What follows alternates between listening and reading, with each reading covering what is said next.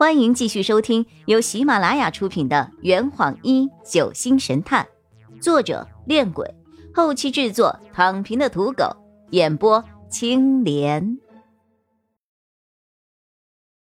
第七十七章：临江居士。唉，真怀念呐！看着面前这一块能够坐下两个人大的黑木秋千底座。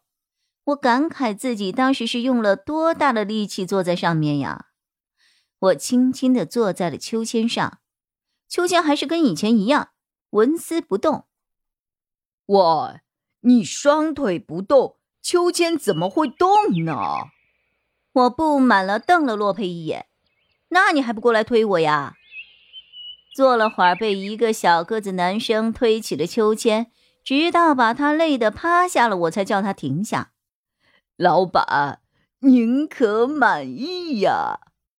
我微笑着点了点头，然后客客气气的把他请到了客栈的大堂里。之所以捉弄他，是因为我有一笔很重要的账要和他算。此刻，他正老实巴交的捧着一杯水，坐在沙发上。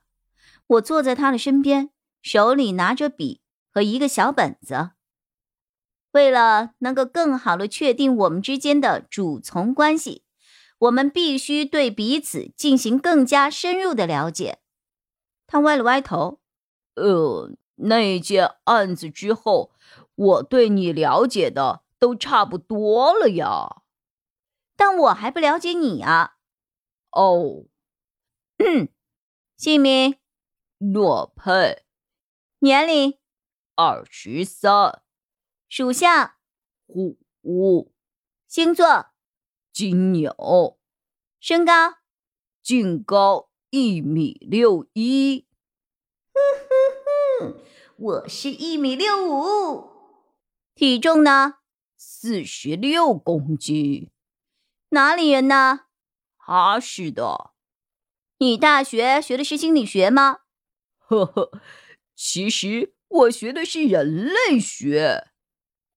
哦，我故作深沉的哦了一声，作里作气的说着：“洛佩先生，我想请问，前几天发生在我们客栈里的遗嘱案是谁破的呀？”洛佩愣了一下：“当然是你呀！”我差点就一本书拍过去了。我？为什么是我呀？你哪只眼睛看到是我破的呀？为什么这几天的头条都是客栈西施智破见血封喉案？为什么新闻上没有提到一点你的名字？洛佩用纸巾擦了擦头上的汗。那个，我喝醉了，那天晚上说了什么，我自己都不记得了，更别提是谁传出去的了。柜台后的三宝探出了一个小脑袋。是吗？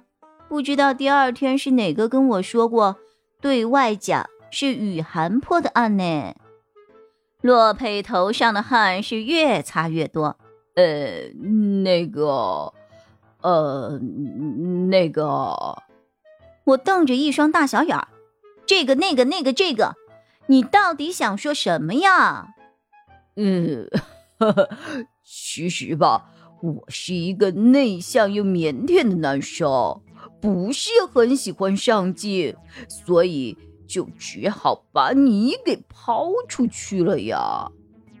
这假话说的也太明显了吧？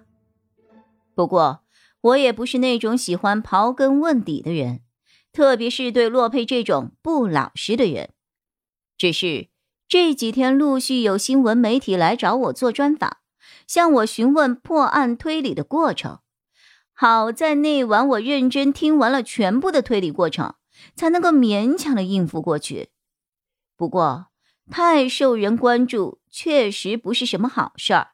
一大堆的键盘侠在网络上人肉搜索我，现在我的私人信息在网络上跟天气预报一样。我的微博粉丝量短短几天内就增加到了百万位。一大堆的包公在世、现实版的柯南、都市女神探等等一些留言层出不穷，尽管我在微博里做的都是客栈的宣传呐，我的粉丝团队还给我起了一个挺有诗意的名字——临江居士。哈，不知道公众知道真相后，我会被团成什么样子呀？我一脸严肃的对洛佩说：“给你一个任务啊，教我破案。”洛佩满脸的问号：“这……”这怎么教啊？那我不管。我拉着他的袖子，人家都叫我临江居士了。要是我不会破案的话，还不得让人给骂死呀？这事儿你得负责到底。可可问题我也不是很会呀，我只是一个谋士，又不是侦探。要不？你先喝点酒，喝酒就能破案了吗？这话听起来怎么觉得不靠谱呢？不过说到酒，我倒想到了另一个办法：酒香不怕巷子深。钟叔酿的酒就是这么自信。酒坛盖子一打开，整个大厅里瞬间酒香四溢。看着桌上满满一摊子的酒。洛佩咽了咽口水，我引诱着：“怎么不想来两口吗？”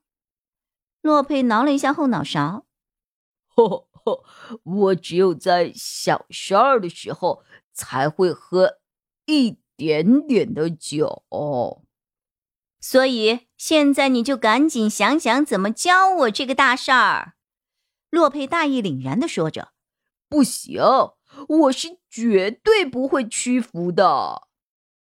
酒过三巡之后，洛佩抱着酒坛子，神情恍惚的靠在沙发上，看起来似乎喝断片儿了。我试探性的问着：“你的酒量不应该这么差吧？”我记得他推理的那个晚上，喝了整整两坛子的酒啊，外加一个四次元的酒葫芦。洛佩虽然神情有些恍惚，但语气之间多了几分认真劲儿。呃，我现在又不想事儿。果然没错，他喝完酒之后会变成另外一个人，这就是俗称的变身。这坛已经喝完了。呵你猜出凶手是谁了吗？啊，老板，拿酒来。呃呃，更多精彩，请关注青莲嘚不嘚。